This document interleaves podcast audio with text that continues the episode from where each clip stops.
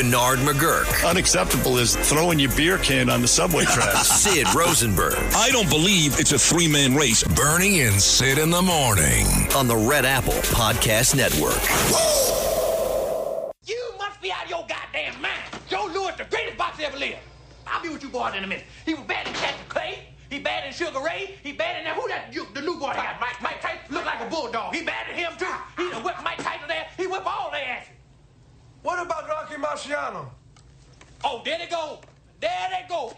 Every time I start talking about boxing, a white man got to pull Rocky Marciano out their ass. That's they one. That's they one. Rocky Marciano. Rocky Marciano. Let me tell you something wonderful. Rocky Marciano was good, but compared to Joe Louis, Rocky Marciano ain't. He beat Joe Louis's ass. That's right. He did whoop Joe Louis' ass. Joe Louis was 75 years old when they fought. I don't know how old he was, but he got his ass whooped. Joe Louis had come out of retirement to fight Rocky Marciano. The man was 76 years old. Joe Louis always lied about his age. He lied about his age all the time. One time, Frank Sinatra comes out here and sat down in this chair. And I said, Frank, you hang out with Joe Louis. Just between me and you, how old is Joe Louis? You know what Frank told me? He said, hey, Joe Louis 137 years old. 137 years old. Oh man, you ain't never meet no Frank Sinatra. You, you, and you.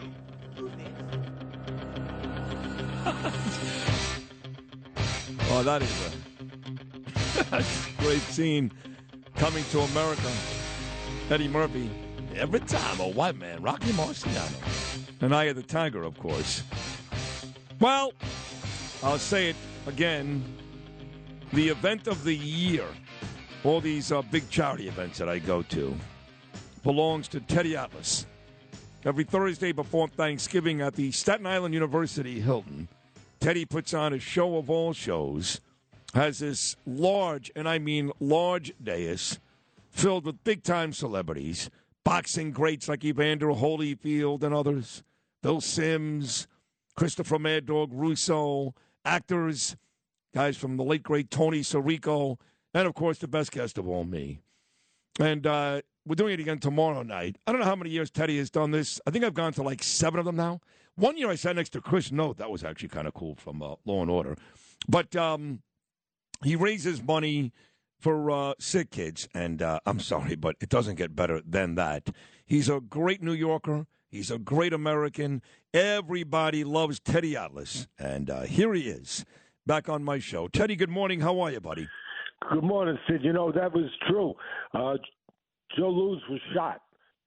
Joe Louis should never have been in the ring with Rocky Marciano at, at that moment, to be honest. But, um, you know, no different than the way that a lot of the old fighters, unfortunately, and a lot of the old ball players too. I remember seeing Willie Mays at the end with the Mets. Oh, sad. that was You know, I sad. wanna- Yeah. it, it was. It was pretty sad. Oh, how about watching? Uh, how about watching Teddy Muhammad Ali fight Leon Spinks? I mean, how, how sad was well, that? No, he yeah. Then he came back and beat him. Ali was so special, but no, against Holmes was the one with Ali. Yeah, yeah. Against Larry Holmes. I Yeah. mean, that was you know that was that should never have happened. I mean, that was tragic, really. To be honest, I mean, who knows how much damage he took? He, he was in a lot of difficult fights, Yeah. but that fight really he never should have been in the ring. Um, but. Anyway, you're also right about you're the best guest there tomorrow night. Thank you. You're funny. You are funny. I'm really not. You've got you've got a you've got a great collection of superstars, but it's not about us. It's not about the the uh, guys on the dais. It's not even about the guests. It's about you, your father, who you uh, who inspired this foundation, the Theodore Atlas Foundation, and just to be very specific, Teddy. The money that you raise, which goes to a tremendous cause for our listeners out there right now, goes exactly to what? Well, we have a lot of things that goes to. We have a food pantry, number one, we've been we also specifically have been feeding senior citizens since COVID hit. Some of them are still afraid to get out, to quite frankly, in the projects, where unfortunately some of them get trapped, uh, get forgotten a little bit. They don't have family, and um, we not only have a food pantry, but that specific area of it, we have people, volunteers that go and feed them once a week. They actually bring the food to them. So, uh, and that's that's 400 senior citizens that we take care of just once a week. But there's you know there's 700 families uh, that are fed from what we can estimate from our food pantry every week. But that's only a small part of it. We we kind of do anything that where people fall through the cracks. We'll we'll buy a wheelchair for a family member where the insurance doesn't pay for the wheelchair or the wheelchair ramp. A lot of people don't realize that's not paid for by the. Can't believe it. It's not put down as a medical cost, so they don't pay for it. We'll put up the handicap ramps for an invalid child with a family that can't get it. We'll put up a. We'll go and have a construction crew go in and put a handicap bathroom in for an invalid child that's living maybe with a single mom. A single mom who might have three or four kids, and one of them got sick. It, it happens. We I'm thinking of one right now as I actually give you the story, and was out of work for a little while. So it's a situation they didn't put themselves in, and all of a sudden they fall behind. Next thing you know, she's being put into a city shelter uh, with four children. And look, we speak the truth here. You know, that's another thing I want to say. I'm sorry for your loss and all of Thank our you. losses with the passing of Bernie, Right. because Thank that's you. what you guys did. No, seriously, you you spoke the truth. And most people liked it. Some didn't like it, but it was the truth, and that's all that was important. And uh, the city shelters, the truth is that they're dangerous. They're not, they're they're not a good place, and um, you know, unfortunately, so we have a single mom with the kids about to be put in there because she was out of work for a while because one of the kids was sick. So we'll step in, we'll pay for the rent. And again, we're we're not the greatest. We're we we we're not God. We we do our little bit. We're no better, no worse than any other charity out there. But what we do is we're the bridge that get you over that that difficult Uh, spot. I think you're being You know? humble. I think you are a great charity, and and you know I know that you do something very similar to Make a Wish. Maybe it is even Make a Wish. I don't remember exactly, but you know I, I sit there and I watch these videos that uh, you usually play before you actually start the event. You actually speak. And, you know, whether it's a little kid having a chance to meet Michael Moore or Mike Tyson, I don't know who it is. But the point is, all those great Make a Wish Foundation deals where little kids get to meet their heroes and the athletes and all that. You do a lot of that with uh, your charity, too. Isn't that right, Teddy? Yeah, we again, whatever it takes, whatever it takes to take care of this situation that that is brought to us. You know, we we flew these little kids with cystic fibrosis, uh, fibrosis. Uh, I remember some years ago down, I believe it was in Tampa, but down in Florida where they swim with the dolphins. Um, and By the way, uh, my, my my colleague, uh, my competition actually, Boomer Esiason, his son Gunnar has cystic fibrosis, and Boomer raises a ton of money every year for Oh, that. He does a tremendous, Yeah, he does. tremendous job. Yeah. And and uh, one of you know his partner that does a great job on the NFL shows, uh, Phil Simms. He's going to be there. You know, and Yes. and Boomer's been saying he's going to come for years, and He never these comes. years, Yeah. yeah, but one of these years, we got listen, we got Tracy Morgan, we got Harry Carson, we got you, we we got Max Kellerman, Stephen A. Smith, we got Marv Albert, maybe the greatest. I want to ask you, seriously, I think he might be the greatest. No, I'm going to say he's the greatest basketball announcer of all time. Well, I mean, listen, you have to understand. I'm very, very, very, very close with Mike Breen, the current NBA Finals Well, announcer, New York Knicks announcer, still- and they're both in the Hall of Fame. He's still the he's developing. He's still you know a baby compared to Marv. No, listen, Marv, Marv, uh, Marv is my hero. When I grew up as a kid, whether it was the Rangers, the Knicks, he did football too, but he did everything. Marv Albert was my hero. Now, I've never seen Marv there. Is that the first time he's coming tomorrow? Yeah, this will be the first time he's coming. Wow. We're, you know, we're we're very happy to have him. Hey, we're blessed to have everybody that we have to come out and help us do this.